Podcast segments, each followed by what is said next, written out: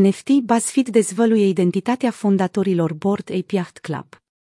Compania americană BuzzFeed a dezvăluit identitatea a doi dintre cei patru fondatori ai colecției NFT Board Ape Yacht Club.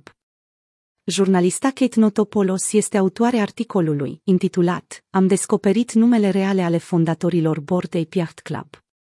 Notopoulos a reușit să descopere identitățile ale celor doi fondatori, Greg Solano și Wiley Aronow, analizând documentele publice ale Yuga Labs, compania din spatele popularei colecții NFT.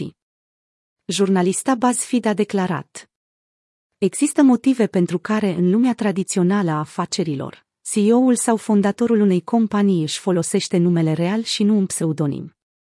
Oamenii din spatele Bike au creat produse de mare interes pentru investitori, ei administrează active cu potențial de miliarde de dolari. În Statele Unite, directorii companiilor cotate la bursă sunt obligați, prin lege, să fie numiți în documentele prezentate Comisiei pentru Burse și Valori Mobiliare, SEC. În ceea ce privește companiile private, reglementările bancare și cerințele Know Your Customer îi obligă pe directori să-și folosească numele reale. Notopoulos a explicat.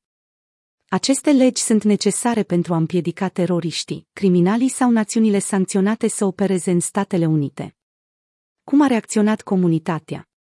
Expunerea neconsensuală a identităților lui Aronou și Solano a atras multe critici în comunitatea Web 3.0, care a numit articolul doxin mai degrabă decât practică jurnalistică adecvată.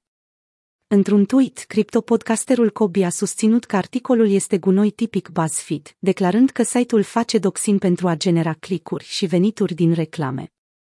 Cât despre Notopolos, jurnalista nu a părut deosebit de zguduită de reacțiile comunității. I-a postat un screenshot în care a fost, la rândul ei, amenințată.